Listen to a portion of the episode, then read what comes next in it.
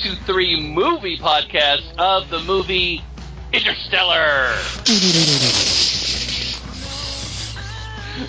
My name is Christian Morosky, and I am joined here, as I am joined here every year, by Kelly Wand. Yeah. Kelly Wand, hmm do a tagline for the Interstellar movie that we saw this week. Longer than actual space travel.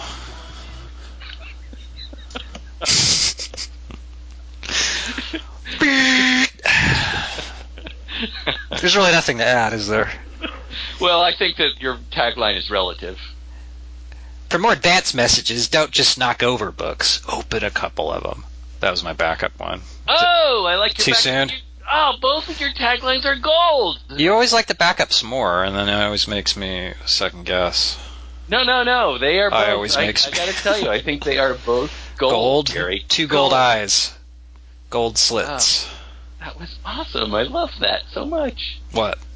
Oh, Oh yeah. you in, gen- you in general, I would say. Hey, did you see the trailer for Chappie at your screening of Interstellar? I wanted to. Um, did I see the trailer for? If if you just do that and put an ellipsis after it, you can pretty much say the word no after. Uh, I think you should make an exception. I know you. What is Chappie? I know the. I know what is that? It's like Short Circuit uh, ripoff, but he like does rap and shit. It's like a rapping robot who's different, doesn't fit in, and the other kids make fun of him, and then he Rudolphs his way to victory or something by winning the spelling bee. I don't know. I forget if he talks. There's another movie with the giant marshmallow man puppet. Uh, the giant marshmallow man puppet is going to figure into our discussion. in- Really? Ah, you saw it. No. Oh, so it's not going to figure out figure. Chappie. Geez. Chappie. Ah. Somebody in that, or is there is there? A reason I instantly. I don't know. I just couldn't. I immediately wanted to watch it, the whole trailer again, the second it was over. like, Too Many Cooks is like I wanted to watch it again because it was good, and Chappie was I can't believe this exists, and like that it thinks it's selling itself to me with that. Uh, no, the primary thing that happened to me during this uh, this week's uh, this week's movie, going to see uh, Interstellar, um, I went to a theater that plays 17 previews as opposed to going to the ArcLight, which only plays three. So I had to flip the theater What? A lot. Yeah, the ArcLight only plays three three trailers at, at every time. It Boom. says in the fine print when you go in. No, it's not fine print. That they, Oh, they it says on the kiosk. very, very- they brag about that. That's like we're not going to show you any commercials, only three trailers, and boom goes the dynamite. That's Hmm. it. Um, Plus the speech to- by the lady who tells you what you're you say? saying. There's an usher who comes out and goes, "All right, tonight you're going to be seeing." She doesn't mention the Right. trailers. She goes, Right. "You're going to be watching Interstellar." Sorry. Yeah, and then then and then she'll say like everybody who's in it, and I'm like I don't want to know yet. Yeah. Uh, yeah. Wait. Why wouldn't we? I didn't want to know who uh, was in this, and I'm sure at the ArcLight they would have told me a couple of things that I didn't want to know before watching. Spoiler alert. Yeah, like that pig in that commercial who spoils all the movies. You haven't seen that? no. Or like when you go to an AMC theater and there's all those red dots. They do 15,000 30 second commercials with red dots flying around. yeah. That's visually but- appealing.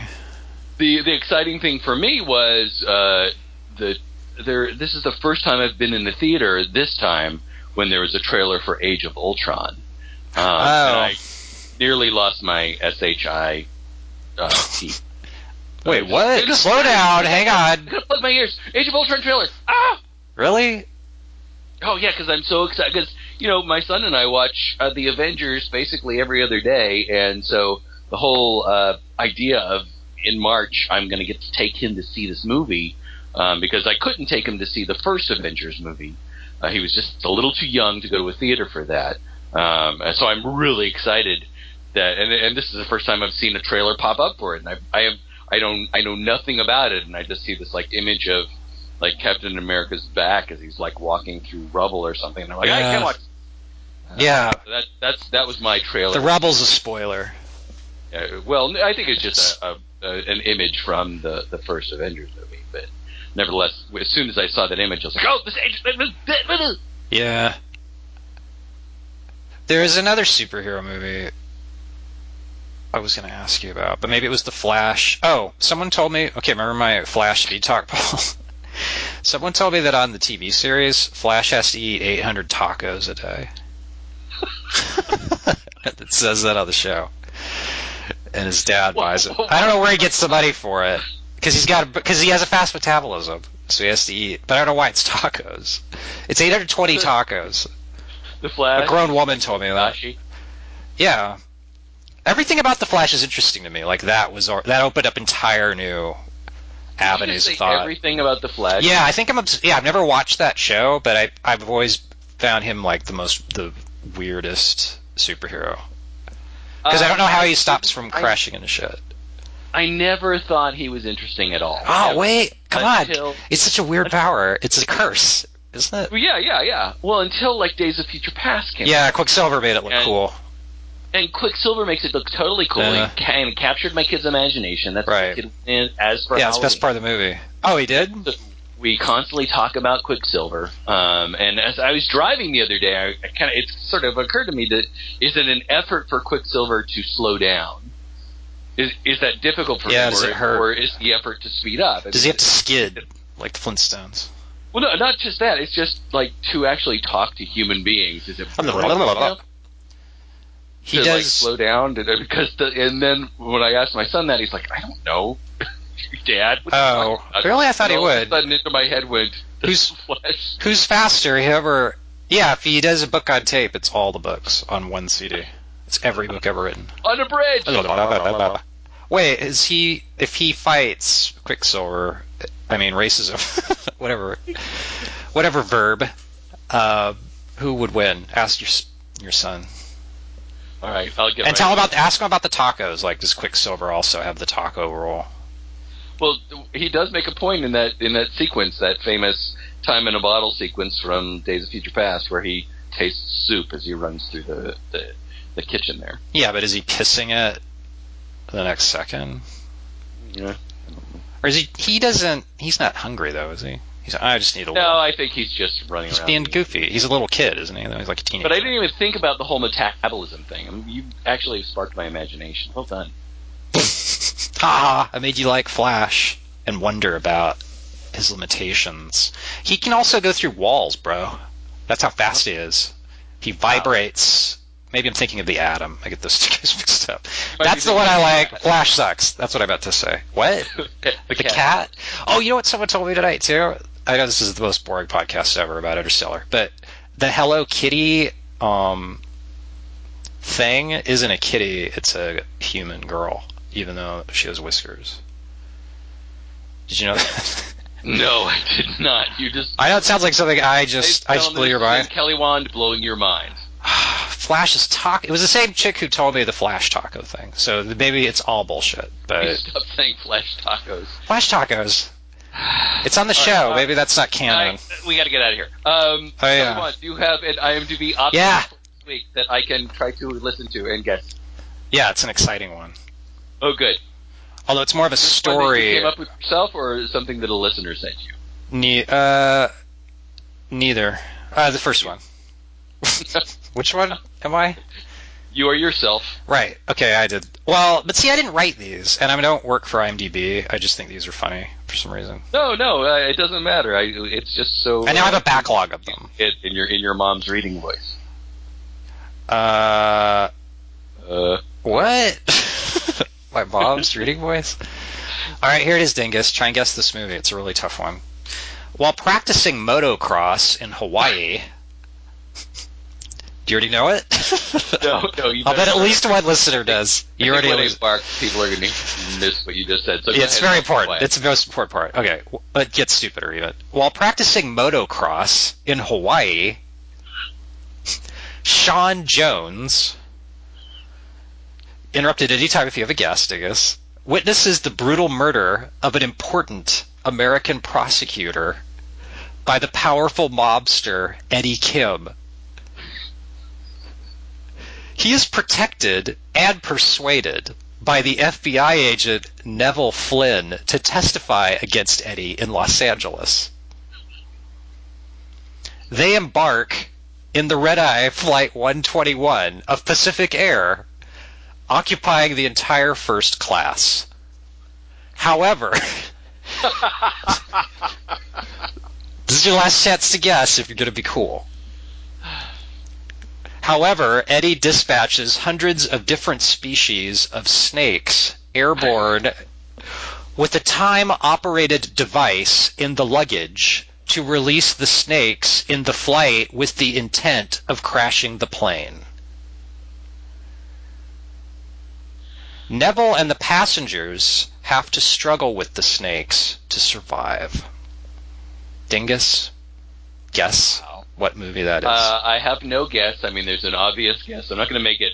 What I love most is is that this person who wrote this synopsis bothered to include all the uh, characters' names because that's something I know. people always they're like, why does Dingus expect that we're going to know who yeah, the names of these characters? Remember when you got upset at me because I got the kid's name wrong in White House Down? Or no, uh, Olympus is Down.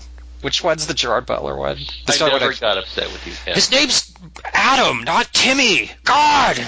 That was how you sounded to me that night. The whole night. Never. Everything you said. I just get upset when you don't know who Jonathan Mardukas is. That's the extent of my upsetness. You've ever said that? All right, so what is this movie? Come on. It's what you think. Is Isn't it? Snakes on a Yeah. Remember I how- can't believe that. Isn't it? I can't believe that. I, I mean, you you haven't seen that, have you? I have. It's a huge disappointment. Oh, all right.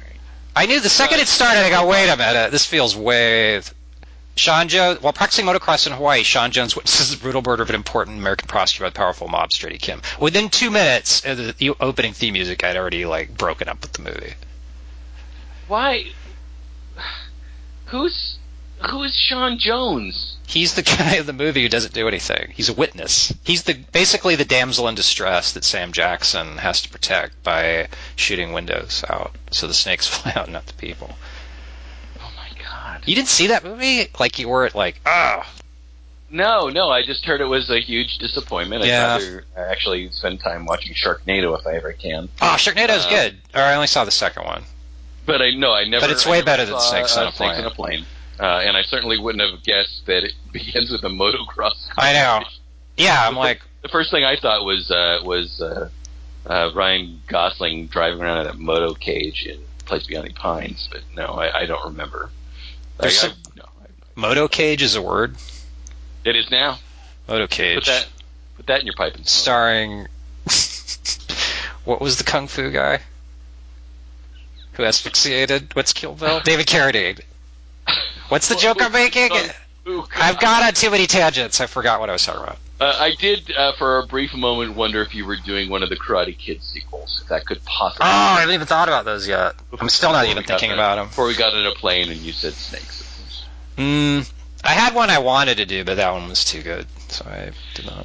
All right, listeners, if you have ideas for things that you want Kelly Wand No. to read synopsis, Don't of, encourage them. They Oh, that, right. they have plenty of ideas without. Okay, yeah, go on. they can't get them to you. I mean, how are they going to follow you? Where can they follow you, Kelly? They're- Uh, Can they? They'll just send them to three, Didn't we? three by three, that kind Right. of thing. yeah, just go I- through I the want, normal I want channels. them to be able to, to send you stuff because I know that they you're you're you're their favorite.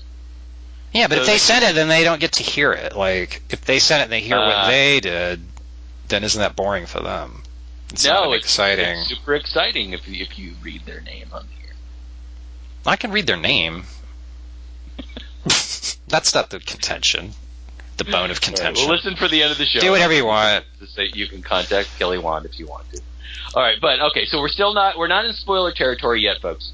Um, uh, that was our wonderful IMDb opsis by Oh. the incredible Kelly Wand. Uh, so, but this week, uh, as we move along, Yeah, well, how uh, about that? I now now it's two opsises at the opening. oh no, it's That's- we've got many opsises. That's kind of what's so wonderful about us. Hmm. Uh, that was our IMDb opsis, but for uh, uh, moving on, this is not we're not in spoiler territory yet, so please don't run away. Uh, this week we saw the movie Interstellar, Interspoiler. a 2014 American adventure science fiction movie about the process of getting Dylan Thomas into space. Stop. Save it for the podcast. Okay, go on. it was directed by Christopher Nolan and written by him with Jonathan Nolan. It stars Mackenzie Foy, David Oyelowo, Bill Irwin, and William Devane. Wait, what? That sounds right. All those people. It sounds so crazy it's true. Interstellar is rated PG-13 for some intense, perilous action and brief, strong language. When? I meant the action. I remember the language. All those actors you mentioned play the same character, by the way, at different ages. yes, they do. I hope They that's not a spoiler. William Devane plays him as a 10 year old and then goes downhill. Everybody, pl- all of those characters are are, are named Murph. Stop. The numbers from the quarter to three research library. Did he? Uh, they just ran in and slapped down one of those little like uh, index cards Uh-huh. from inside of a library book. Um, our research library quickly scroll, uh, scrawled down these numbers on the back of one of those checkout cards, slapped it down on my desk. So from the quarter three research library, Interstellar on Rotten Tomatoes, which is the percentage of reviews that are positive, Interstellar has a 73%. Uh, you know what's weird, Kelly? What? I wasn't listening. Metacritic, which is the average rating from various reviews, Uh-huh. 73. Oh, that's never happened before, has it? I don't know. Weren't there two Usually 69s? 69, Yeah. yeah. So both are, yeah, both are 73. It's a definite 73. yeah, it's it's solid 73. Like uh, on on Rotten uh, Tomatoes, top critics were 70, audience 88. The average, the percentage of reviews that were positive, of all critics was 73. Metacritic average rating was 73. Uh, at the box office, number one this week was Big Hero 6. What? Oh, kids' movies. Fuck. That's right, the big marshmallow man that you were talking about to me earlier. That movie beat Uh, Interstellar? I'm kind of surprised Yeah. Big Hero Six got fifty six million two hundred thousand. Interstellar got fifty million. Maybe because there's So- three hours plus whatever Uh, Interstellar is, however long that was. Absolutely, absolutely. That's the economics of it. If you're going to make a movie that's three hours long, you're going to get fewer showings in a day. If you're going to make a movie that kids can't go to, you're going to get fewer parents going to see the movie. I want to pay the same amount of money for half as much movie. so uh, Big Hero got uh, number one. Uh, number three, weirdly enough, went to Gone Girl, but it was only like six Huh. million dollars. So, so anyway, uh, Big Hero Six won the day. Interstellar came in second. Wait, what? Uh, Big Hero 6 was 53 million, and then Interstellar 56. 56. 56. And then Interstellar was 73, 73. Yep. Okay. 73, 73. All right. Just want to prove I was listening correctly. You were, and my- you are our numbers guru. So you process those, and then next week you'll do your whole numbers analysis like you do every week. Tom, Tom called that a bit, like irritably. What? Like, oh, you got to analyze the numbers. Remember?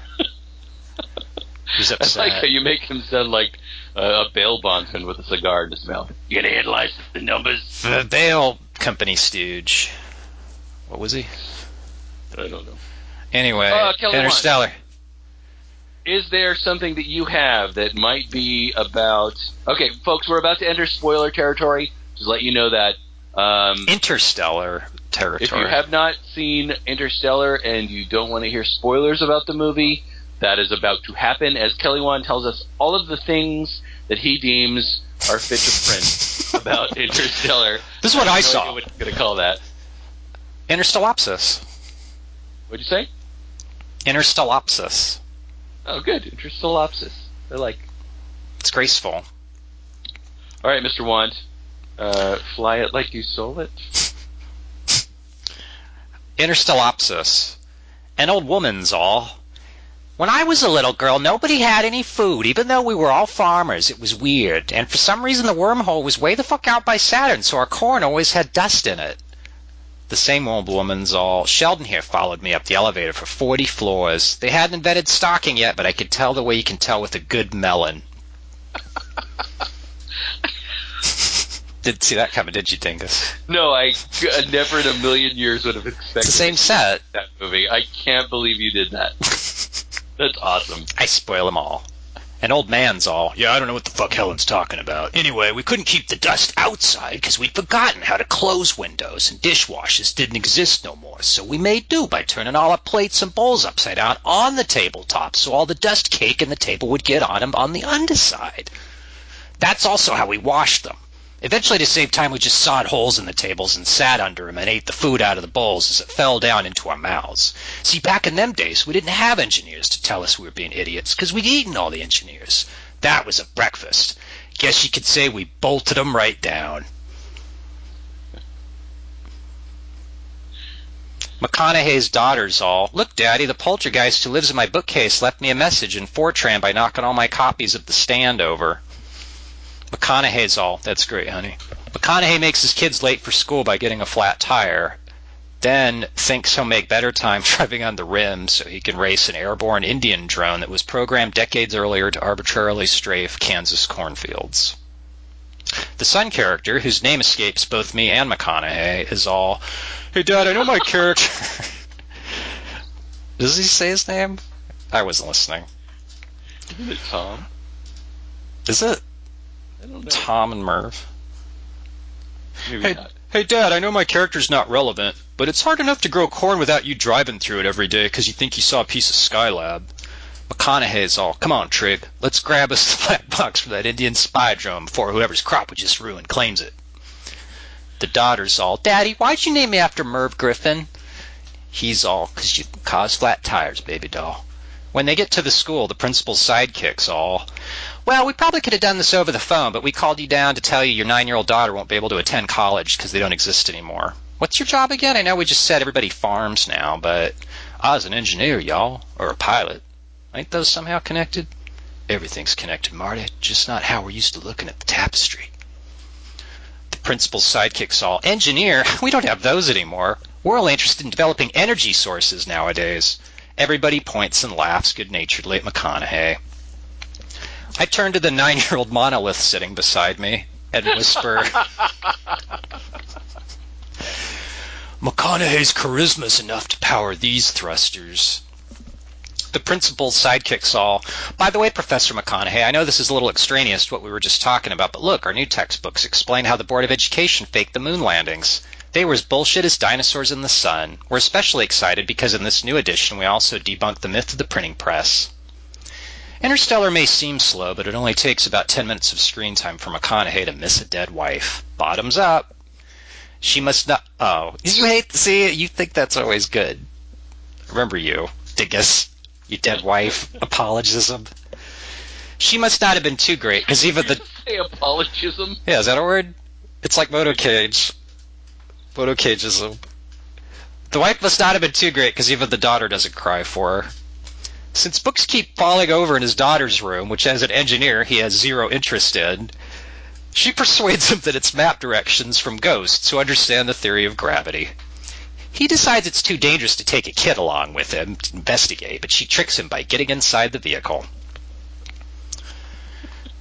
Ten hours later, his truck, now with four flat tires, finds a distant mountaintop with spotlights on it. As rapids wash his submerged, fishtailing truck towards the waterfalls, McConaughey squints in the pitch darkness at the dry cleaning receipt he scribbled the Fortran on and reads aloud. Let's see here. Get lost and take left. For best results, don't arrive till the middle of the night. When you see chain link fences, wait till a soldier shines a light on you. Michael Caine comes out in his bathrobe. A light they were parked right next to suddenly comes on. The daughter screams. Poltergeists in her bedroom at night don't phase her, just illumination. Michael Caine steps forward. He's all, Mortal Aid, the British head of NASA, which is in Kansas now. I may have to work on that. We thought that constant dust clouds would be better for our telescopes. We had a hunch of poltergeist living in your daughter's copy of Erica Jong's Fear of Flying would lead you here, so we erected these chain link fences to welcome you. Gyllenhaal, get away from there! Rodent, now come with me. I think it's time I introduced you to me chalkboard. He shows them some math. The good parts are in yellow. He's all, as you can tell from these equal signs do not erase reminders, we've discovered a wormhole near Saturn, which means we were never meant to save our world. We were meant to find a new one and destroy its ecology. Preferably every world. Naturally, we've already written off our own galaxy when it comes to ice worlds and water, but luckily someone made a wormhole we discovered at some point, but haven't mentioned anyone yet, except your daughter's school's principal's sidekick, who wasn't listening. McConaughey's all, uh-huh. Michael Caine's all, now, we haven't decided yet whether to seed our new homeworld with this, an entire quart of me personal semen, or just browse first. But just for showing up here tonight, you're now in command. Don't worry. Unlike farming, no training of any kind is required. This is my daughter, Anne Hathaway, an astronaut. Those still exist, just not engineers, dustbusters. She'll now introduce you to your crew, and the only human contact you'll have for the next two hours of screen time outside of our water-filled cryosaunas, which, by the way, we invented after watching Prometheus, along with his donut ship. Due to the complexities of relativity, it'll feel the same duration. Or a cronut ship. Can't the wormhole just tell us how to get rid of dust? I know vacuum cleaners are good at that, and space is a vacuum, so. One guy's all, Hi, I'm Wes Bentley. Uh, Cillian Murphy called in sick. Anne Hathaway zips up her spacesuit and goes, Matthew, I know you didn't have any say in vetting any of us, but trust me, this crew represents the very best of humanity. A sociopath, a black guy with a receding hairline, the monolith from 2001 but with the voice of Kellen Lutz to make him more relatable to 12 year olds and monkeys, and me, a woman in love with the sociopath. Wes Bentley's all, uh, and she's all, Wes Bentley also. Casey Affleck comes in and goes, By the way, I know this movie's confusing enough, but I'm also in this movie, along with Wes Bentley. Wait, which one am I again? He leaves. The monoliths all, Sup, yo, name's Tard. I'm a Marine for NASA. Don't got me no appendages, but I can turn into an ampersand in shallow water. Technically speaking, I'm more of a metaphor lith. But come on, McConaughey, hide nothing. Michael Caine's all, now my calculations are 90% done. We already sent 10 other people through the wormhole. We're not sure what happened to them. You leave at dawn. Any questions? McConaughey's all, nah. McConaughey's daughter's all, Mr. Kane, since we have only one ship and your calculations are really that close, wouldn't it be less dumb to wait till they're finished? McConaughey rolls his eyes and goes, Honey, please, grown-ups are talking about astrophysics here. Eventually he drives her home, puts on a spacesuit, tucks her into bed, and goes, Bye. The daughter's all, I hate you for dedicating your life to something I discovered. I don't want to see you again for a thousand light years. Speaking of which, the new message from the poltergeist says stay. Or stain. I don't speak Fortran yet. I think I'm eight. He walks out, sees his son, and goes, Oh yeah, uh, good luck with the corn. he moonwalks back to NASA Mountain. Instead of paying attention to the launch, saying goodbye forever to his own daughter, or recording observations of any kind, Michael Caine reads a poem about death. Specifically, a poem about dying noisily, even though the ship's voyaging into a soundless vacuum. The ship's name, appropriately, is Endurance. A bunch of stuff at Saturn happens.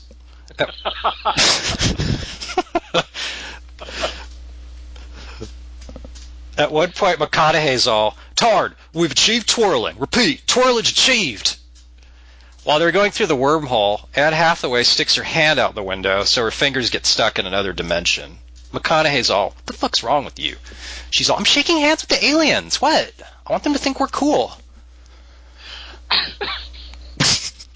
By the way, my astrophysics thesis was that love's the only force that can transcend dimensions. Or gravity is. Michael Caine's my dad? She starts crying and tripping over stuff.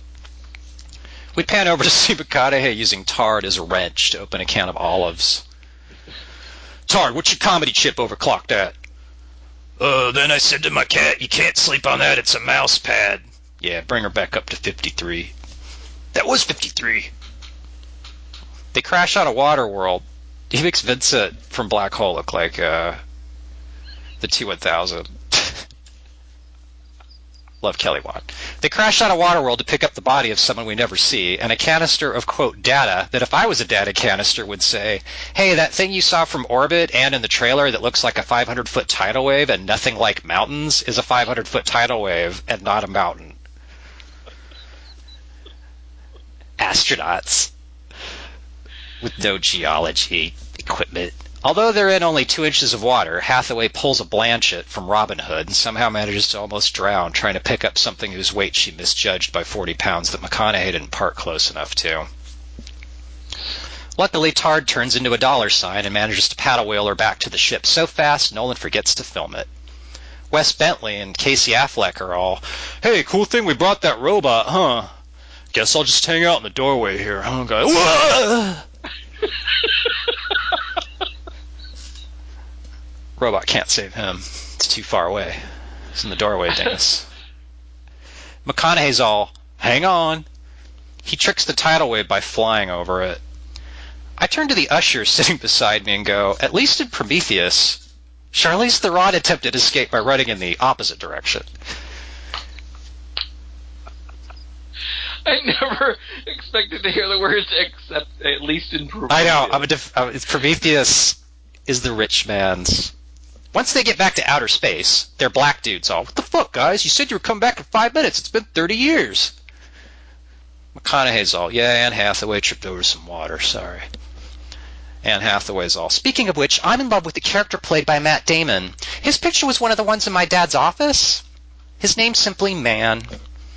I love how he was always falsifying data and trying to push me over cliffs. He's on this ice world that folds over like Ellen Page's mutant power in Inception that she never used. We have to go pick him up. I think he's alive. But just why, uh, FY, fucking God, acting's hard. That's what this is, Dingus. It's acting. It's not reading aloud. It's a complicated process. But just FYI, if he was dead, I'd still love him, which is proof of parallel universes. My dad calls it my daughter's lamest theory, even for her. I sure miss man. The black dude's all, by the way, McConaughey, you have 30 years of voicemails from your kids. I had zero. McConaughey goes into the dark room and hits play. His son's all, hey dad, it's whatever your son's name is. Listen, uh, whoever I'm married to says these five second long videos I'm sending you are fucking up our phone bill and getting in the way of my scowling at her. So this is my last one, fuck you, bye. Beep. Jessica Chastain comes on. She's all, hey, I'm your daughter now, which is weird because the child may kind of look like Hathaway. Anyway, my hair's red, but I'm still pissed off. Oh yeah, I left that watch you gave me when I was a kid on the bookcase, and it still runs. I think I work for NASA now. Also, Michael Caine hasn't made a single mark on his chalkboard in 30 years. I'm starting to wonder about that guy. Also, you forgot your farting medication. Hope it's a big ship. Matt Damon shows up sleeping on an ice world. He apologetically tries to kill McConaughey a bunch of times. Back on Earth, the kid comes into Jessica Chastain's living room, coughs, and goes, "Ugh, Sorry, too much CG. He walks out again. To win herself enough time to go into the farmhouse, pick up a wristwatch, and solve the grand unified theory of physics, Jessica Chastain sets fire to some corn 10 miles away, then drives back. She comes out of the house waving a watch and prattling madness about poltergeists and their long lost father. If I was the brother staring at her, I'd go, You just burned up the last cornfield on earth. You're worse than dad, and stomp that watch. Fuck! Edit out everything I just said. Right. If I was the brother, I'd stamp the watch to bits. What a waste of a wormhole that'd have been. But luckily, nothing happens. McConaughey miniaturizes himself, and a few decades later falls asleep near Saturn, but luckily a space station a few thousand miles away moves him to a hospital bed built next to a baseball diamond. Which is also folded over, like Ellen Page's thing she never did. By smilingly listening to a watch for a few years and erasing all Michael Caine's stupid work, Jessica Chastain solves physics. She celebrates upstream color style by walking out into NASA's missile silo and throwing a bunch of blank paper at the confused auto mechanics welding a forklift into the ceiling. She shouts something indistinct, then kisses the dust doctor, who suddenly shows up to stand behind her. His expression's all, what the? McConaughey wakes up uninjured in a hospital bed. A doctor's all, uh, this place wasn't named after you. He goes to the adjoining hospital ward where his hundred descendants totally ignore him and say nothing while standing around waiting for their matriarch to die. What's he done for them lately? She's all, Dad, I'm an old woman now. Sorry, dust still. Thanks for coming, but you should go check on Anne Hathaway. She's probably getting bored.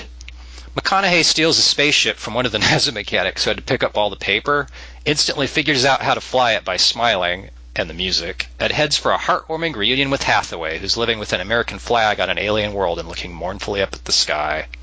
She's all, maybe I didn't give the right handshake. The end. Sorry, around of time. Thank you, thank you, thank you, thank you. Intersolapsis. It's out of our lives. Moving onward. You saw. Kelly, Kelly Ah. won. Would I really How do you think of it? about this this epic, this space epic of Christopher Nolan called Interstellar. I want to like it because it's way more sciency than I expect from most science fiction movies, like Contact. But all the scientists in it are fucking liars or idiots, and it's like Nolan's slightly too dumb for me, but he's slightly too smart for the public, as witnessed by the box office. He's like the opposite of a Goldilocks zone. It's like he's pandering, but not enough. I think it's got some interesting ideas, but it's not a very fun movie. Although 2001 is not a fun movie. Um, and you know what a 2001 apologist I am, but Oh yeah, yeah, yeah. A movie doesn't um, have to be fun to be a great movie. No, but I consider Europa Report a way more interesting movie than Interstellar. Right. Um, and there's like just an hour of Deus Ex Machinas at the end, and I don't like movies that want me to take for granted how great God is, which this isn't, or how great humans are. Like I think they're both wrong. Um, I probably can't be trusted, but uh, I don't know. I kind of pretended it was uh, his true detective character, and he was just in a different mood for the whole movie. I don't know. I couldn't. Uh, I liked it more while I was watching it than I did thinking about it later. Maybe the opposites ruined it for me. Sometimes that happens.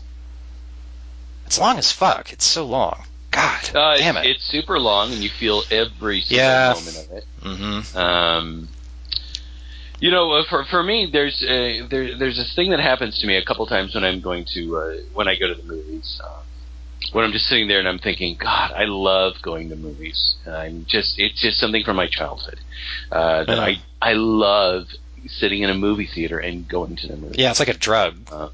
It really, it really is. And there's a couple moments during this, and this does not happen in every movie uh, for me, but every now and then it does, and it doesn't happen in good movies either all the time. It just happens in movies sometimes. I remember this happening in, I think, du- not Duplicity. Duplicity Report. it might be, yeah. What's Duplicity? That's a movie? Duplicity? It maybe not. But Duplicity and Interstellar. Uh, but there was just some. There's a moment where you just where you're looking at where you're sitting in a movie theater, where I was in this particular movie, sitting in a movie theater, looking at the at the movie screen over my head. That was just a star field, um, and it and it's just darkness in this movie theater, and I just see this field of stars over over me. Uh, and I just and a couple times in this, I just like God, I love going to the movies, and I and and I flashed to uh, Gravity, wh- which I saw with a whole bunch of people, and I loved that experience. Mhm. I, and then and I flashed to this moment where I went to see um, at a drive-in theater when I was a kid, uh, like kid, like high school, uh, with my dad. We went to see uh, Star Trek Three: The Search for Spock at a, at a drive-in movie theater. And I'm looking up at this drive-in movie theater screen, and it's the Starfield, uh, and in, in behind it, of course, is the is the canopy of of the sky. Uh, and I'm just and I and as I sat there and watched this movie, there were a couple of moments where I had that feeling um, of, the, of of God, I really love going to the movies. So Christopher Nolan has the power to do that. I do not, however, think uh, I trust him anymore to make an actual movie because I really, on balance, uh, as much as I loved some of the stuff at the beginning and was leaning forward into the movie, uh, I ended up just really despising what he was doing here. Uh, Despising? really- yeah, I, I really, I really pretty much, uh, uh, I really dislike what he ended up with, and just uh, I think I, I think Interstellar is terrible. Uh, I think I agree with you. But I'm not sure why. Um, I have some ideas why. Like, is it just if it was shorter, would it be better, or is it just the characters are not? Oh, I think it definitely could have been shorter, or if it had been this long and not felt that. I, I have no problem going to see a three-hour movie. I have no problem with that. If the movie, if if the movie has enough um, ideas, not just ideas, but the execution is proper and the acting is great and the writing sustains it, I will I will be there through for the duration, and I will see it again and again. Uh, I love long movies. Um, this movie cannot sustain it. It's just Uh, a bunch of padding. ideas that he's recycling from other movies, um, and and even from his own movies uh, that I'm just I I just have so little patience for. Um, I'm really pretty.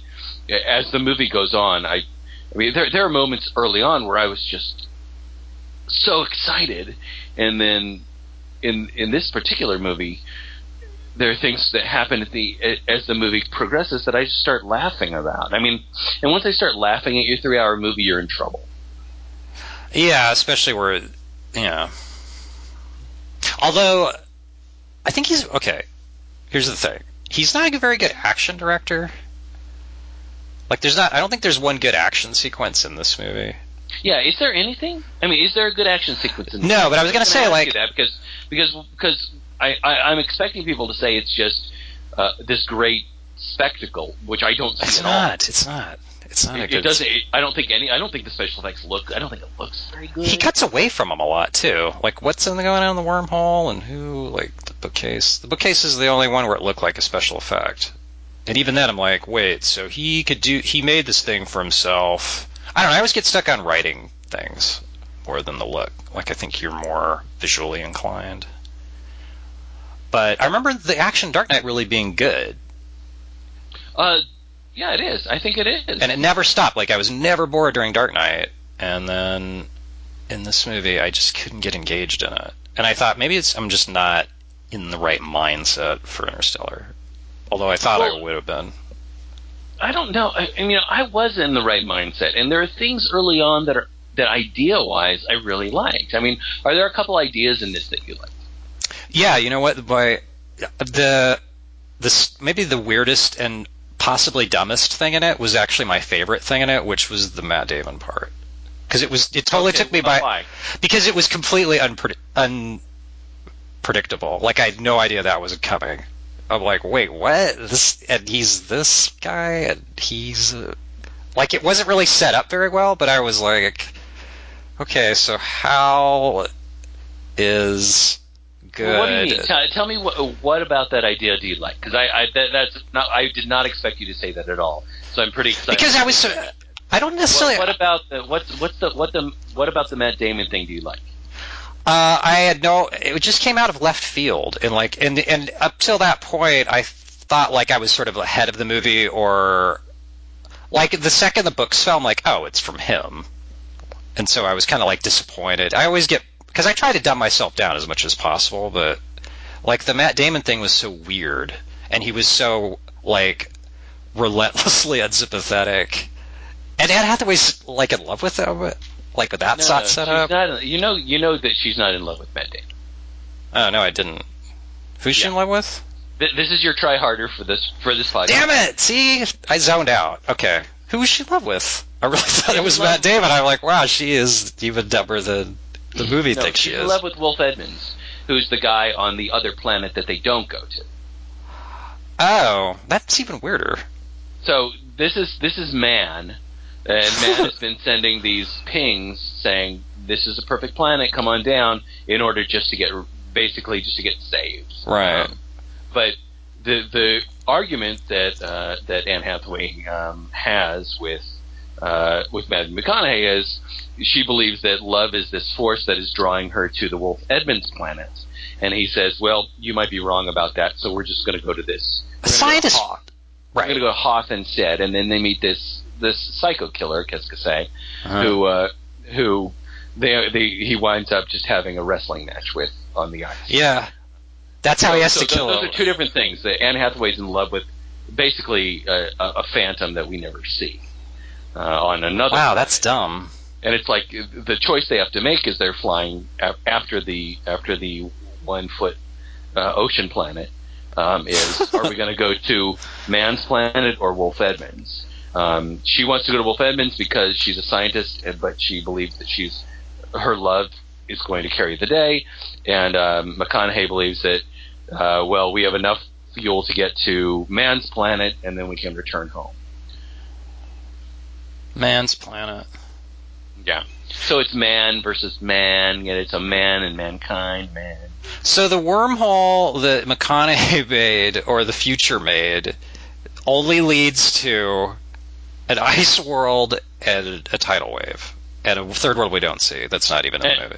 We we see it briefly at the very end when Anne That's where Anne Hathaway is. standing there like creating her little camp. But he's not Um, there. The guy you're saying. No, uh, we we presume that he has long since died. Which Oh, she's old now, but played by. she's herself. not old. She's not old. The way time passes, who knows? Whatever, nerd. Um, one of the things that I did really love, um, as I was sitting in this movie, there's a couple of ideas that I really liked, and and that's what sort of made me lean forward and I see this this idea is of time as a resource. Um, yeah. that, that, that they say early on, and and the- these sort of uh, counteracting ideas of time and gravity as resources, and then he throws love in there as well. Oh, Like, I- God. I need to throw some more paprika into this stew. I mean, he just throws. I mean, Focus Nolan, group. The Nolans are just throwing cr- just so many spices into this. But the idea of time as a resource is, was fascinating to me. Of that that first planet, because it's so close to the uh, black hole, as being like when we land there, an hour an hour will equal seven years. I love that. I love that whole idea. Yeah. I thought I thought that was fascinating uh, until I remembered something very simple. And do you know what it was that I remembered? Uh, his drawing the thing, going, "Hey, let's just come in from the left, so we don't." No, here's what I remembered. I'm going to quote it for you. It's a week the first level down, six months the second level, and the third level is ten years. I don't remember that line. That's from Interstellar. It's- No, that quote is from a movie called Inception. Oh. So, it's Yeah. the same idea that Yeah. Christopher Nolan is just recycling for this movie. That that whole idea, and I love this in Inception, and I know you and Tom were not fans of Inception. Another ice world. I defended that movie to the death, um, and he did this whole like weird thing of like the dream layers and the the amount of time that goes in each dream layer, and that the third dream layer is ten years for every hour of time or something, which was great at the time, and which was great in this movie, except that he's already done that idea. Better. Um, By so your- that, uh, he did it better somewhere else. Uh, and furthermore, he's recycled a number of ideas for this movie that he already did in Inception. The father-in-law as this minor expositional character. Michael Caine was the father-in-law in Inception. Here he's just this professor. He was also a professor in that movie. It's the same sort of Yeah. idea. You have John Lithgow here, who's the father-in-law character. He's just got some weird hang-up about professor father-in-law figure things that he does. And he does that in Inception, and he recycles it here. And this whole "I've abandoned my kids" thing, which he also does in Inception, although it's a little bit more perverted, and he does it here as well. This "I'm abandoning my kids" thing. Uh, the the whole "Get Back Home" thing. The obviously lost Dead wife. de- dead wife. Exactly, lost slash dead wife. Same thing from Inception. He does it again here. Um, and that, and you made jokes about it. I'm so glad that you brought it up, so I don't have to like just do a list of things. That I'm going to fold a world concept or conceit that he does with Ellen uh, Page. Um, he does it here too. In fact, he actually does a visual of it in that silly baseball game for no reason. Yeah. Where they they have this ring world where they build old houses for who knows why. With And they have a baseball game where where the softball goes up to the sky in a direct quote from Inception. I mean, dude, Yeah. you could you couldn't make Interstellar without borrowing from your own crap from the last movie you did. I mean, well, the previous before Dark Knight Rises. So eh, I'm I'm sorry to get all. But no, and on none of those occasions does it wind up mattering. Like it's all just a visual. Even in Inception, where it's in the trailer, and th- this thing was in the trailer too. I know you you're sick of me mentioning trailers, but like no, I'm, I'm the, not the world that. I mean, folding. That's. That, that's why he does those things. So He thinks so it's great. Go in the trailer and make us want to go to see it because It doesn't though. As you said earlier, I don't know that there's anything other uh, other in this movie that's visually interesting. No. What is? Mm.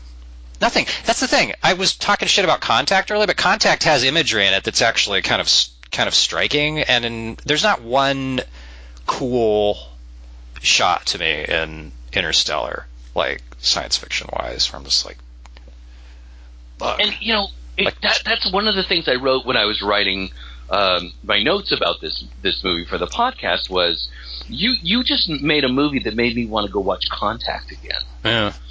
And it's got the same sort of theme of, of father who's abandoned his daughter essentially Yeah. by dying, and she's trying to figure out the truth. And McConaughey. communicating to her from beyond the stars. Yeah. Yeah, and McConaughey. I didn't even think about that. Yeah. I, I totally missed that part. All right. Well, I'm glad you brought up McConaughey. Let's go ahead and talk about this because now we have universally accepted that Matthew McConaughey is not only a movie star but is an awesome actor who's won an Oscar. Uh, what do you think about Matthew McConaughey in this movie?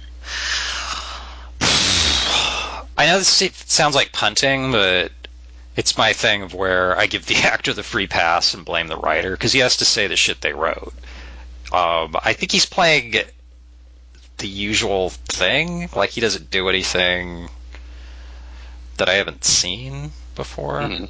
Right. Um, I didn't really have an opinion. He's not. I don't think he's bad in it, but I think Keanu Reeves is better in John Wick than he is in this.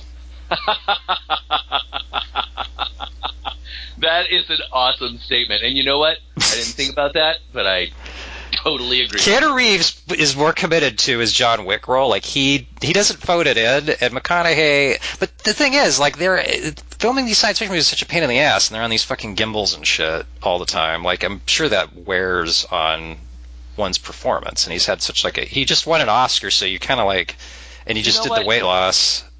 Fuck that. Yeah, I know, I know. saying- you know, you're right. I'm saying fuck that because No. Sandra Bullock gives a fucking smashing performance. Yeah. She's, in- she's uh, isolated and on gimbals and alone the whole time. She was awesome in Gravity. So that's that's not it because the things that I I agree with you. Uh, the things that Matthew McConaughey doesn't do well in this are things when he's with everybody else in a room. Yeah. I don't believe a single relationship he has in this. And I mean, the biggest sin, of course, is the fact that he, that his son just simply doesn't matter at Right. all. Yeah. Is that is that should we blame the writer or what? what Why is he in the movie? That's such a useless. idea. That's even like that, and the Anne Hathaway being in love with someone. I just assumed it was Matt Damon because no one else shows up. So I defend my stupidity in that you- you're going, well, dude, obviously it's on the world at the end, and he's died a long time ago. Which is, I guess, true, but that's that's not. I don't. I don't believe a single interaction Matt, Matthew McConaughey has with any character in this. I don't believe. I mean, I thought Mackenzie Foy, who the I thought the the daughter, the the young Murph, Uh-huh. was the best the best thing about. Yeah, Her. Love that little girl. yeah. I think she's she's just trying so hard she's doing so well trying to connect. I don't think Matthew McConaughey, McConaughey ever connects with her or anybody. Um, the the one moment that got me and moved me emotionally was when he's watching the video after the 23 year journey, uh, and he's crying while watching a TV set, basically. I mean that got me, but but that got me because I'm a parent and I'm thinking, what if I missed all of my sons growing up? Um, so I started bawling during that part, and I thought Matthew Ew. Did a fine job, but he's not interacting with a person. He's just doing something for himself. Anything with his daughter, anything with any other person. I don't believe any of the crew. Um, why Wes Bentley's in this, I have no idea, but I don't think I don't believe a thing Matthew McConaughey does in this, and he's acting his head off. Is he? He's, He's- not bad. I mean, he's he's pouring emotion into things. He's trying, but I think he I think he thinks he's doing something. Uh, I just get this sense that he thinks he's playing Buzz Aldrin or something instead of playing just like a normal dude. And I much would rather have Sam Rockwell uh, to bring something up from one of my favorite movies, just like an everyday kind of a dude uh, who doesn't think he's so important and great. Um, and Buzz Aldrin, he just thinks he's just a dude who probably could have gotten a job teaching, you know, science at the local middle school, but doesn't think he's important. But Matt, I think Matthew McConaughey thinks he's playing Buzz Aldrin, and he's not. I don't know. I mean, it, there's see, I don't know what that means quite because I don't know what Buzz Aldrin's personality tropes are. except He's just really tough, like Ed Harrison. dude who who changed history, and he's aware of that. And I think Matthew McConaughey's playing this character as if he thinks he should have changed history at some. point. But an interest, yeah, but I don't pin that on him because it's such a mishmash of like idiotic. Like he's an engineer, but he has to farm because something, and he's not. He's a pilot too, and he likes the dress. That I don't know, like what even the takeaway is. he misses. He's like, no, don't leave. Uh, at the end, to the daughter, or he's telling himself that. But like, he's there to do something else too. Like he made that thing. Never mind. I don't understand. I don't. I don't understand any of that sort of. I'm not convinced Nolan gets that it. library reveal is. I and by that point, I was just so bored with what what they were. What are you trying to do? It's one of those things where it reminded me of- of in Tron Legacy, the greatest science fiction movie I've ever seen, where he passes that bookshelf of Jeff Bridges' house. He goes, huh, Dostoevsky. It's like, yeah, that's what that guy would say. But it's and it's like she has all these books in her room, but he doesn't have any books. I don't. I did that. Why am I even talking about it? Uh, It's too, dumb. But why, if if they can make a nine-dimensional space, like why would it have to be that convoluted? Okay, you got to do, you got to knock the books down so she gets the watch, so she thinks about it. Like that seems like an awfully thin, weird. Like he already knows by that point that Michael Caine's lied to them all. So couldn't he just go, hey, don't go to NASA, or just do this? You know what I'm saying?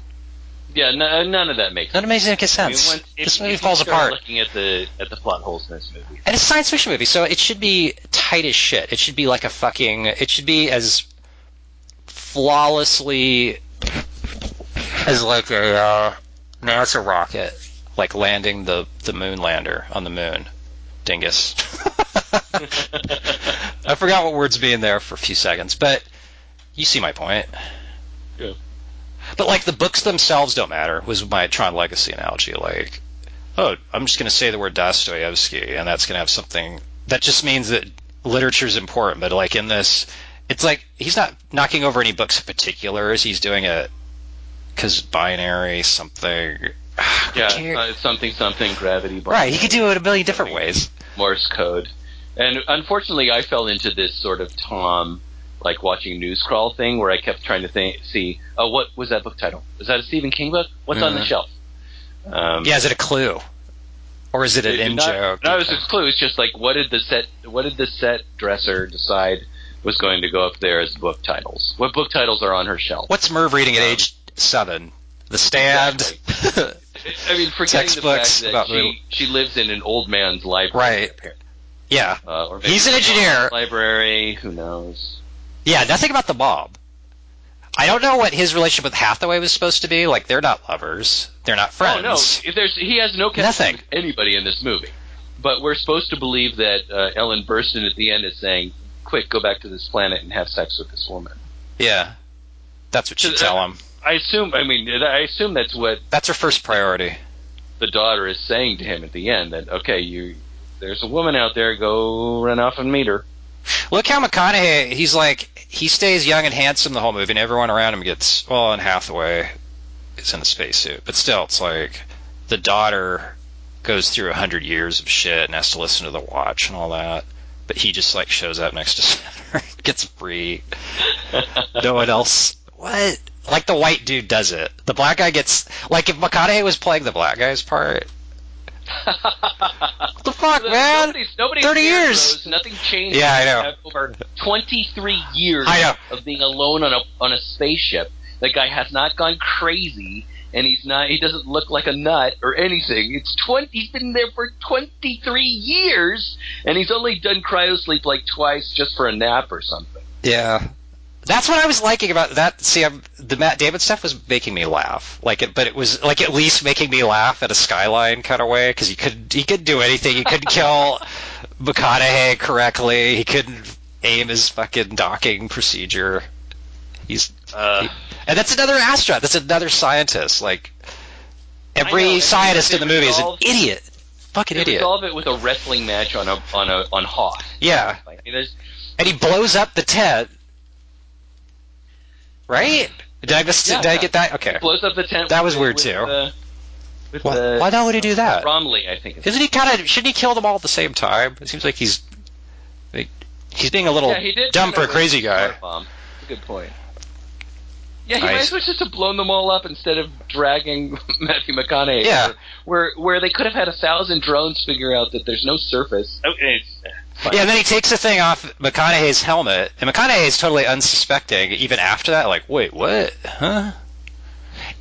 Even though Damon's already done that big speech about, well, you know, emotions, what are you going to do? Anyway, by the way, Michael Caine was blowing smoke up your ass for about an hour earlier, so we're going to do this now. What's that guy's motivation? What's Michael Caine's character? Explain to me what that guy's doing. Like, what? I, you know that whole like, uh, Plan A, Plan B thing. so convoluted for nothing. I don't know what what that's supposed to be on about. And one of the, this this also has that sort of the end of True Detective uh, thing that happens where Michael Caine at the it, right before he dies, like whispers some major plot point, and you can't hear what he says. Yeah. Yeah, there's a lot of that. That's how Nolan does it. He just like yeah, Nolan Nolan he's lazy. loves loves like swelling music over his dialogue. Yeah. I guess he just doesn't trust his brother's writing or something, or he just likes that as a stylistic choice. But at that moment, I I was leaning forward to find out what is Michael Caine saying. I can't figure out what he's saying, and it's very nice if you want to have your actor playing like I'm dying voice, but I need to hear the dialogue. yeah.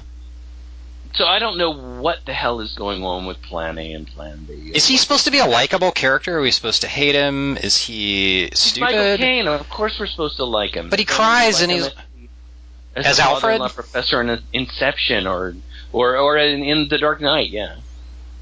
Ugh. I hate everything. So you do not hate everything. So anyway, um, one of the things that's that was funny. You you you were making this great joke about the the the people at the beginning of the movie. Um, the as I watched it, this is again something that distracted me. Um, those those old folks in that footage, I was thinking, are these actual survivors from the original Oklahoma Dust Bowl era? Um, Well, that's what he's going have- for. well, it's not well, just what he's going for. They are uh, because you have very. It's very obvious that Ellen Burstyn is. Uh, you have her footage, and then you have these two other people, and they look like people. They do not look like actors. Right. And so I'm just sitting there thinking, uh, is Christopher Nolan bringing in people from who survived the Dust Bowl to talk about that, and sort of graft it onto this, Is if this is sort of some self-important like uh, message about environmentalism? And it turns out it was. I was right about that.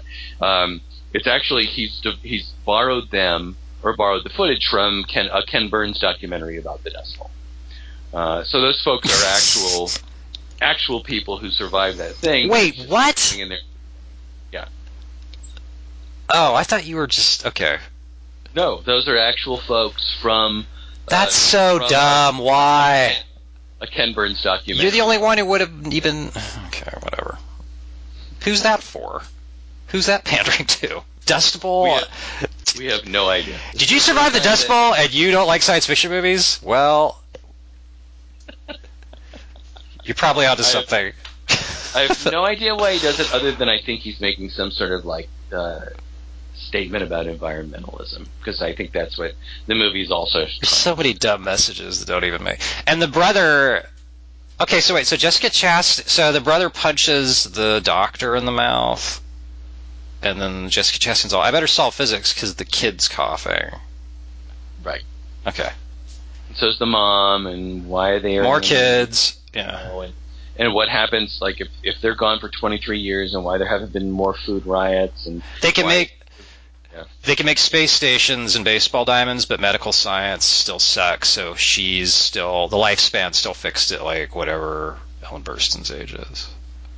right. The doctor's like, hey, But Matt Matt uh, McConaughey, yeah, and Anne Hathaway don't have to. right. because- He's totally uninjured. McConaughey's just been through three galaxies worth of adventures. Wait, so two of the Oklahoma Dust Bowl old people are red herrings, but only one of the planets is a red herring. right? I'm just keeping track, keeping score. Uh, Let me just ask you Tars. real quick. I want your because I, I was I was kind of racking my brain because Tom asked me, uh, you know, uh, you know, every week he kind of asks, can- you know, can I watch the podcast or should I should I wait until I see the movie? And so when he asked me about this one, I just kind of gave this hang dong look, and he's like, oh no, really a Christopher Nolan movie I don't have to see? And I said I didn't say anything, but I was clearly disappointed. There's a bunch uh, that suck. He's getting worse. but what I started to think and when I started to rack my brain about was what are the things that Tom might say about this? Yeah. And so one of the things I wondered that he might if, say, and I really kind of worked it out as I was writing, was would he think, would he interpret that uh, that that falling into the Tesseract library, whatever the fuck that is, Uh-huh. as Matt Damon actually having died when he McConaughey or David? Oh, sorry, Matt, Matt, Matthew McConaughey. Thank you. Um, uh, Cooper, uh, when he when he ejects from his spacecraft and falls into the library tesseract, Yeah. is he actually dead? And I wondered if if Tom would have like pushed us to sort of think about that as a concept. Well, Nolan would have pushed us, but then the movie keeps going, and you find out no, he's fine, nothing. Like he's back by Saturn now and picked up by another spaceship. But is all that sort of like one of those? This is my dying. It's not even a sacrifice. He's totally he gets off scot free, scot free. He doesn't even pay for the ship he steals at the end. Fucker. All right. But yeah, wait. I think you're supposed to think that, like, oh, it's he's transcending. I mean, it's because you set up with, with Hathaway's love speech. Like, all right, there's going to be some crunch, Ah. crunchy granola coming up. Because Anne Hathaway, the scientists are making speeches about love and shit in, in Dimensions, so there'll probably be a bookcase. I do or kind of like the idea of, of love as as, Uh, but, No. but when when she says that, I mean, I kind of went with it for a little bit, and then I just started thinking, well, do all emotions then have? Well, have she goes, she goes. There's no social reason to miss the dead. It's like, well, not everything we've. There's no social reason for a lot of things that, Yeah. you know, Yeah, I think it's just gobbledygook. right. So we we and it's coming from a scientist. we It's can, put in we the can accept him going into that weird tesseract library as face value. But there's no suspense to it because we already know what's going to happen. And there's not even suspense. Like he's all no, don't leave. Like that's supposed to be the. He's watching himself go on the mission that he's actually still on at the time, and saying, "Wait, don't do that, so I don't wind up here." And then she's like re- she's interpreting what he says as stay, which she's already done as a child. So why this is a surprise to her? Or him. Why does he go? By the way, it's me. ma- It's me, your dad, not a poltergeist.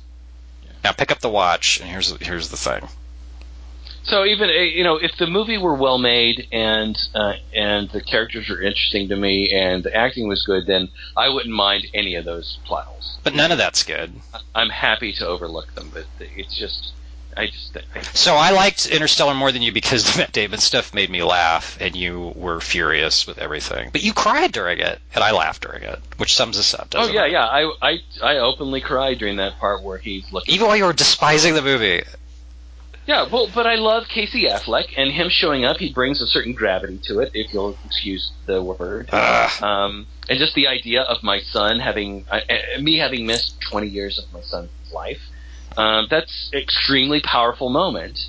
Um, so that that was just something that just hit me. Um, but I don't think that I think that most of this is just weird. Gravity made me like I got motion sickness watching that movie. Like from the get go, like that's there's a sense of wonder there, and like Sandra Bullock thinks space sucks. She hates it. Like that was so much more interesting to me than any of the characters' motivations for doing this. Like they're doing it to save corn. That's why they got to go through a wormhole. And why they keep bringing up okra in this movie is beyond me. Oh yeah, the last crop of okra. Yeah, big deal. If bok choy goes extinct, let me know. Till Tell then, us when the last shit. crop of tacos is, you know. Flash outside Flash is costume. That doesn't All right, open. so uh, let's uh, let's go ahead and do an over under here. Kelly Wand, do you have a movie that you think is better than Interstellar at whatever Interstellar's trying to do, and a movie that is worse at whatever Interstellar's trying to do? Most movies are better. Uh, 2001's the obvious one. Um, I don't What's know that? It's uh, it's the movie with uh, Oh, Roy Scheider. Yeah. With mhm. The, the other See, one that has John Lithgow. I beat you. I said Roy Scheider, Roy Scheider before you said Peter Hyams, so I won. All right, you win. But that's my over, and then the under is Mission to Mars. Did you ever see that fucking thing? Although Red Planet's no, kind of good too. Awesome! I didn't expect that. Oh, Mission to Mars? Did you ever? Okay, I saw it. It really holds up. I saw it like a couple months ago. It has uh, aliens in it that Did you cry. just say Mission to Mars really holds up? Well, as in, I didn't like this when I saw it, and then I saw it two months ago and went, "This is like exactly as disappointed as I felt 20 years ago." When would the next thing come out? 2001. You said Mission to Mission to Mars. I just like saying the words because there was that Disney ride. They they got rid of it, huh? Remember that thing? and yet still it's a little bit under Interstellar. Gravity and 2001 are both. Everything's better. Fucking Sunshine's better. Um, I don't even see why people think this looks good. I, I, 73. I don't think it's particularly. I don't think any No. feature and It's a different cinematographer too from his usual guy from the Dark Knight. Oh, is it? I didn't. I forgot to look He that a up. new yeah.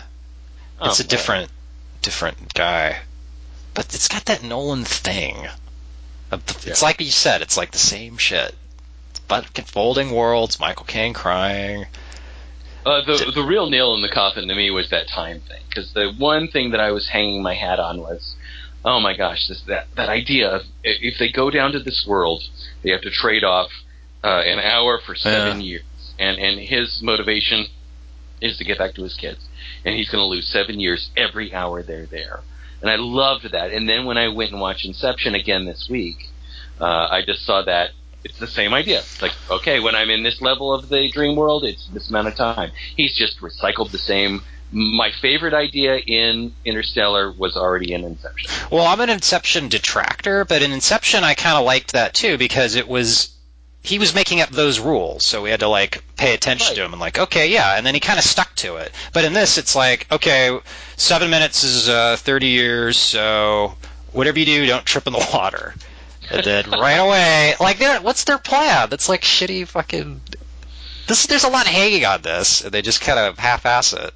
I don't really. There's a tidal wave coming. robot design either. No, that character's than, terrible. Other than as a monolith quote, I don't understand. It's not cool looking. It's completely impractical. It makes no sense that they would have that. I know they're they're writing text school textbooks about moon landings being fake, but they have a CG robot that has no appendages, and it's a marine, by the way. How does that that thing is a what? It's a combat mech. But that's how. How does it into, like, a fight? flywheel when it needs to rest. Yeah, and it never fights in the middle of anybody. Ocean. It's an amphibian. it just moves like this weird sort of like uh, bers- berserker kind of creature. I don't know. And then at the end, when he's in the bookcase, the robot's helping him, but you don't see it. Yeah, where the hell is the robot? Uh, it's just hear its voice. Don't worry, he's still there. Yeah, somewhere. he didn't make it to Saturn, I guess. All right, my over. I would go obviously with uh, with the movie Moon. Um, Ah, good. again today uh, because I love the the the fact that um, the char- it's the character is so much more interesting to Uh-huh. me, and what he is going through on a human level is so much more interesting to me than what Cooper is in this movie is supposed to be going through. Because Sam in uh, in Moon, I mean, it's just such a poignant story Mhm. because You feel his pain. lost- Exactly. He's lost his family too, but it's not him losing his family. Moon, I mean, geez, I cannot recommend that movie highly enough. So that that whole idea of of the time that he has lost and his life that he is losing. I mean, you, one of the things I forgot about Moon is that there's this moment early on where where where Sam says, you know, three years is way too long. It's way too long, because that's the contract he signed is for three years Mhm. and he's lost three years of his life essentially. He's bargained away three years of his life, um, and that I just remember how poignant that was for me. And watching it again, it really was too. And and and and Moon carries that through for the entire movie. And so for the under, I would choose the movie uh, Event Horizon, which I absolutely. Event Horizon is one of those movies where the first ten minutes are like are really like, oh, this is going to be the best movie ever, and then with the next ten minutes, you're like, wait, now my own ideas are better than the movie's ideas, and I wasn't even thinking about anything. right. All, all I could think It turns into flatliners. yeah, it really does. It turns into flatliners. Yeah. Very good. And also, like, the only weapons we have in this super advanced space place is uh, gynecological instruments or something. What's going on here? Uh, Wait, in which movie? in Event Horizon. Oh, they don't have any yeah. guns or anything. They just have like a bunch of weird looking stainless steel knives. I always felt really jacked in that movie that you don't get to see the other dimension. Like you only. Yeah. It seems like a And ripoff. And I think, and I haven't seen Event Horizon probably since I saw it at theater, but don't they do that same sort of like It- paper wormhole thing? Uh, fold space and all that. You mean? That, that wormhole explanation isn't? Is, Yeah. happen in Event Horizon, or is that? I don't know. where It's like that movie- paper, like stick a pen through it. Isn't that in Event Horizon? Oh yeah. Uh, well, it's a bunch of movies. They always they always describe that like we've never heard it before. Like, oh, here's how No, here's how. that's one of the great things about Interstellar. Yeah. Never, this before. Yeah, and it's scientists talking to each other. They would go, all right, here's a piece of paper. Come here, PhD. See this? If you fold it, what? Ah, no, I didn't know paper worked like that. What? Einstein, slow down. Jesus. I'm just a moviegoer. Wait, you put the pencil through the thing. They also, it's like, that's not an explanation. That's just like, okay, if you put a pen through a piece of paper, it does this. They don't go, here's how we're doing, here's how we're folding space. We're taking these quantum equations and then we're, we're moving the star systems But it around. also it also happens here because of wizards. Basically, it's like we're not going to explain It's all anything wizards. about this. It's just like some magical creature, whether it be aliens or the future us, has folded space to them. Yeah, they know it's a them, a plural. Yeah, and even after they, even after he has this big revelation, it's not them, it's us. Uh, they keep referencing them as if you know. How does he know that? Oh God. He just announces it arbitrarily at the end, like, "Oh, wait a minute, now I get it. It's us." Wait, you? How do you? You're in a bookcase now, and suddenly you figured that out, Who did these horrible things to our city? Oh, it was me. right? All right, moving on. Uh, yeah, I don't want to talk uh, about. Done talking about Interstellar. I think you are too. Yeah. Um, now I want to move on to our mini palooza, mini penny palooza, Oh. mini movie club. um. Uh, I forget what you called it. oh, Um, I'm guessing if I had to the guess, quarter. that you, Kelly Wand, did not get a chance to see a face in the crowd. Okay, here's what happened. I saw the wrong movie. I thought I watched His Girl Friday, which you referenced last week, and for some reason I th- I thought was the movie we were supposed to watch. Right. So I fucked What- up. That's okay. What did you think of His Girl Friday? I go, hey, it's like switching channels, but without the jokes. Uh, that Burt Reynolds movie with Christopher Reeve and Kathleen Turner. Oh, I know what you're talking about. But remember, and there's like, but he hides in a Xerox machine in that movie instead of the roll top desk. I've I'm- never seen the movie. I just know what you're talking Wait, what? How did I see a movie that you didn't even see by accident instead of the Uh, movie no, I was I've, supposed I've to not seen watch? switching channels. I've seen Oh. quite many times. Yeah. Wait, so should I still? I'm sorry. How'd you know I didn't see it? Because I Uh, I would just had a, I just had the sense that that was what was going to happen. I actually I I've been looking forward to seeing a face in the crowd for many years, so I went ahead. Every now and then when we do this, I would just go ahead and order the movie, uh, and it was like seven bucks or something from Amazon. Um, and man, it is so good. It is such a good. I'll movie. watch it tonight. I'm sorry. No, that's okay. It, it, no, it, it's it's just um, Andy Griffith is amazing in it, and Patricia Neal, of course. But I, you know, I don't know Andy Griffith other than from Mayberry, um, and he's really good. And the movie, while very long, um, and the reason we picked, or I picked, a face in the crowd last week, um, was uh, after seeing Nightcrawler and Nightcrawler made me think of like a, a, character who's sort of catapulted into um, not, not necessarily fame, but he's on his way to fame, um, but certainly success based on um, how he devours uh, media and his career in media. Um, and Face in the Crowd is very much, very much that story. Uh, a, a character who uh, takes advantage of the media and how it can use him. But it's it's way ahead of its time. Um, and w- what's amazing about it for me is that we you know we just you know we just had an an uh, a, voting a voting uh, thing that we just did on November fourth. Uh, we just had an election cycle. Um, We did. and so, yeah, we did. I'm sure you went to vote on November 4th. I have no doubt. Uh, Um, I think that's the day I lost. It might have been. Uh, Displaced. but I, you know, like I, I took my kid to vote. It, you know, you, we voted What? for the governor of our. He voted? country. How old is he? Yeah. I thought he was too young for But Avengers, did- but he he's did not, voting. But but I always take him whenever I go to the polls.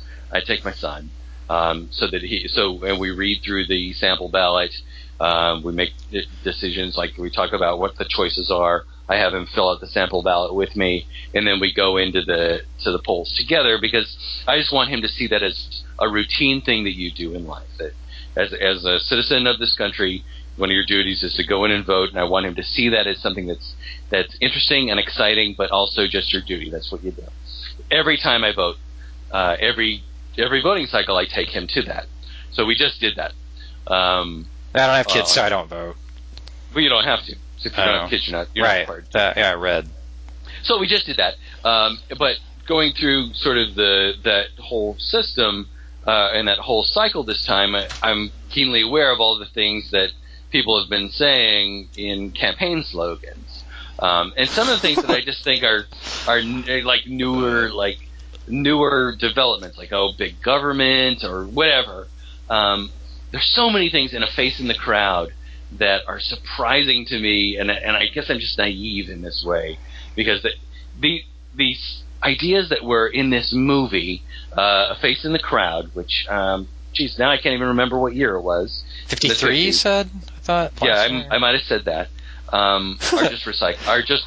I remember are that now. We're we're recycling the same things, the same exact things. Um, the, the candidates now are doing are saying the same things, and and this movie, I did not expect this. I did not. I just did not expect it to feel so prescient or um, so cutting edge for such an old movie. Um, it's just it's directed by Elia Kazan, and it's just beautifully filmed. Uh, there's a couple of and, and um uh God what's his name what's his name the guy from uh, Failsafe I can't remember his name Wal- Walter Matthau is in it too he has he plays a small part but he the guy from Really- Failsafe. Walter yeah, Matthau. well I, I just think of him as the guy from Failsafe. Um, Walter Matthau? I think it was Bad News Bears guy. But go on. listen. Yeah. Uh, he's so good in it. Just, and, and it's just so beautifully filmed. Man, it is it is a gorgeous movie.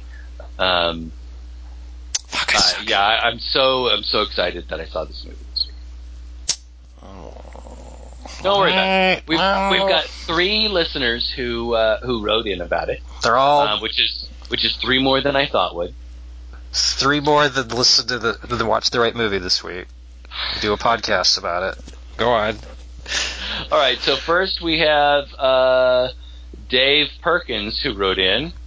Uh, he says, "Hey guys, men have faces, and wanted men like crowds. So I watched a Most Wanted Man this week for Movie Club. Thanks for the recommendation. You've never failed me since Wrong Cops. Heart you, Dave. What? So, so one of the people who uh, watched uh, Face in the Crowd actually watched uh, Most Wanted Man, which is one of the last movies I think we did with Tom, which is Philip Seymour Hoffman's last movie besides Mockingjay or whatever else he's in. He's in the. He's in that one. Yes. Uh, next we have Paul Weimer.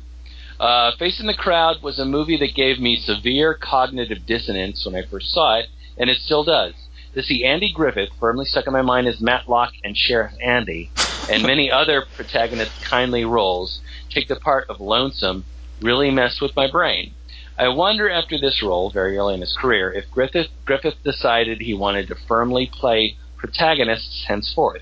He really sinks into and soaks up the fetid depths of the character. Face in the crowd, if anything, feels strangely and uncomfortably prophetic in how media and politics become and have become incestuously intertwined. Best regards, Paul Weimer. That's such a Yeah. thoughtful, eloquent. It's yeah, that's beautifully put, and uh, the way he plays the part, it's it's so alternately uh, grating and um, attractive. It's beautifully done. Weimer. Yes, Weimer. talking about Weimer. When I think of Andy Griffith, I think of him as the guy from Spy Hard, in which he was also a villain. So you should be aware. Wow. Right. How's that for a poll? Uh, what you just made me think of is Leslie Nielsen, um, because I remember some actress that he worked with in a documentary talking about him and just being so upset with the fact that he ended up just being this guy who was a joke. Uh, and was really What? good like, like the airplane roles. But he had a shitload of money doing it, and he was so great Oh, yeah. in Airplane. But It's like- her, her contention was that he was when she knew him early in his career, he was awesome as just a straight out as just doing straight out movie roles. He was really good, and she felt that uh, that doing things like Airplane robbed us as a society of him being able to do more of that kind of thing.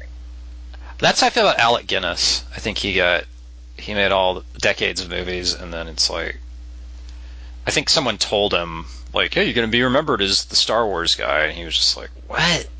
Really? Fuck." That's a direct quote. I think it was Letterman. What were you gonna say? I was going to move Leslie on Nielsen. to, to Chris Markinson, um, who says, "Hey, Mini Penny Movie Club of Palooza, which is your your title." For He the knew. Of course, he does. Uh, he is our uh, our resident archivist for the Quarter Three Movie Podcast. Um, for a grandpa movie, A Face in the Crowd still has a lot of relevance in its portrayal of the powerful influence that mass media can have on the general populace and how that power can be used to manipulate that populace to champion certain ideas of people. TV doesn't pull in 50 plus ratings numbers anymore. Oh, that's right. I remember the number. Uh, sorry, this is me parenthetically. The numbers that they throw around in this movie are hilarious when we think about the number of television shows and um, cable channels we have now. Uh, Anyway, back to Chris. Um, but the internet certainly does, and stupid comments made by people in public are punished just as harshly as Lonesome Rhodes was for his po- poorly chosen words. I know that this movie is a product of its time, but it was hard not to cringe at the portrayal of race a few times in the movie. Very good, Chris. And the scene where everyone laughs as Lonesome Rhodes chases two screaming women out of the office due to the power of Vitajex. I'm also assuming it was the director's vision to make Andy Griffith look like a leering sex offender when he was watching the drum majorettes perform. we've all been there. Yeah, seriously. Uh, Chris says there's a part in the movie where Patricia Neal has just had it with Lonesome Rhodes after he has married Lee Remick, and she's alone in the hotel room, and she lets out this cry of pain like her soul has been torn apart. Yes, I'm watching this and feel terrible for saying this, but all I could think of was that she sounded like a wounded Wookiee. Ugh. Oh, Chris. Uh, thanks for letting me ramble, guys. Chris, thank, thank you so much for saying that. Yeah, when she lets out that wail, it is unbelievably painful. I did not think of a Wookiee, but fair enough that you did. That's his rebuttal by my Alec Guinness. Or Very his good. bookend. Yeah. All right, so Kelly Wand, is there a movie that we can watch this coming week um, that Interstellar might have inspired you that we could watch for the mini mini penny movie club of Palooza um, that we can talk about at the end of the podcast next week? Yeah, we should watch Dark Star. Ah, very good. All right, Have you seen it? I, I can't actually- remember. Um, I will talk about that next week. Okay. All right.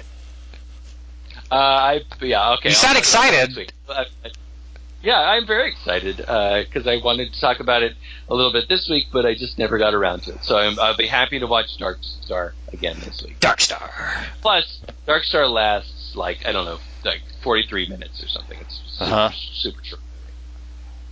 All It's right, pretty. So, scary. it's got some uh, scary stuff for, on for it. For next week, we're going to see Dark Star as our mini movie club, uh, and for our actual um, quarter to three movie podcast movie, we are going to see the movie Foxcatcher. Hmm. I have no idea what it is. I have no idea what it's about. I just know for a long time I've wanted to see it. I think it was directed by Bennett Miller. I'm not sure, um, but I'm very, very excited to see it. So uh, Kelly Wand and I will go and see uh, Foxcatcher, and um, you and uh, and I will talk about that, and then everybody will come and hopefully listen to us talk about it. In theory, huh? Yeah, in theory. yeah. You know, was is Foxcatcher playing? Like, will the listeners? I don't know. Like, that's why you Uh, had the m- mini penny m- movie club of Palooza. To like, are we?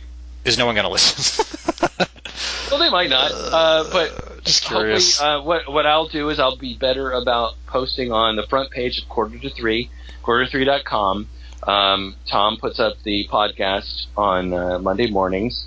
Um, I'll post one of the first comments that you'll see is me posting when the what time in the podcast the uh, we do the mini movie club, so that you can just jump right to hearing us talk uh, prattle on about a face in the crowd or Dark Star, which eas- which are easily available to you.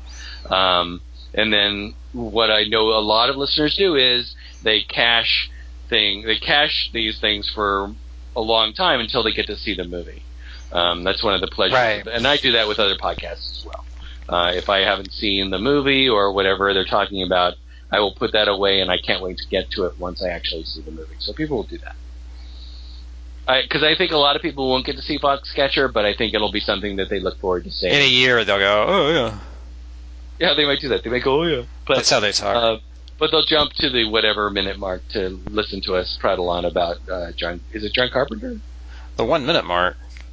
Uh, the what, whatever minute mark to hear us talk about Dark Star. It's one And minute, the first level.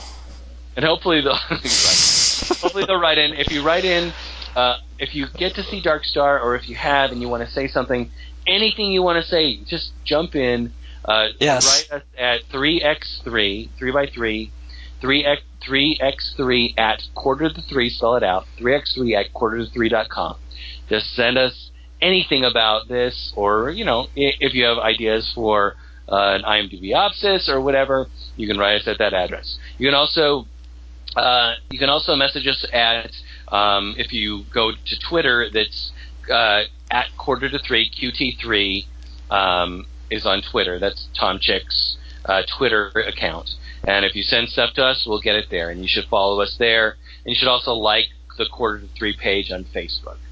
Um, and if you do all of those things, you can get messages to us. You can send Kelly your ideas and tell him what an awesome duty is. Um, Kelly, is there any way anybody can follow you on Twitter or anything else? I don't have Facebook. I don't like that thing. I think I have a Twitter, but I haven't gotten. I haven't actually tweeted anything yet. All right. Well, sooner or later, you're going to do that, and people will start tweeting you because I know that uh, that at least two or three times a week, people say uh, they they tweet me. My my account is at dingus underscore x.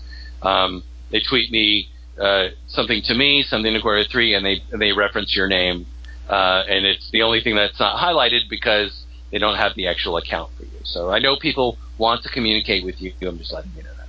What? So send us send us. Yeah, people want to talk to you. Use the bookcase on the watch on the bookshelf yeah, if you want to communicate. some That's the binary. easiest. Use gravity to send him some. Get your nine-year-old to turn eighty. that must have been a weird year for him. All right, what were you saying? Yeah, I'll be Uh, on Twitter. Is there a third uh, thing? Face What? Friendster. I'm on that Yeah. still. And, and just let us know uh, what uh, what your band's page is on MySpace, Kelly. MySpace. That's one I couldn't remember. Yeah. Isn't it All right, so go ahead.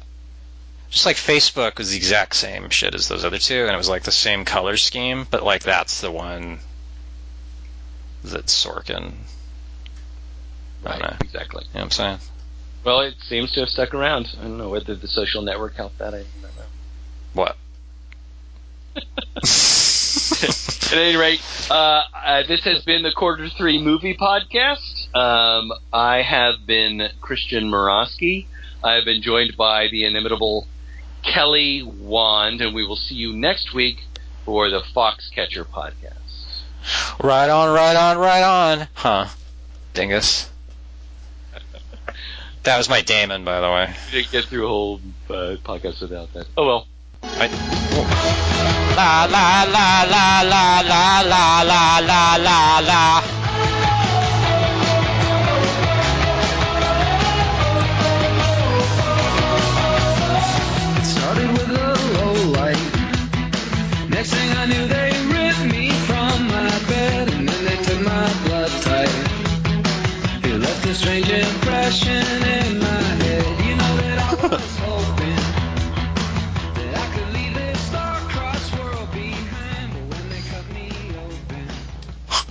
Dingus, you can't say Interstellar or Nolan without saying la.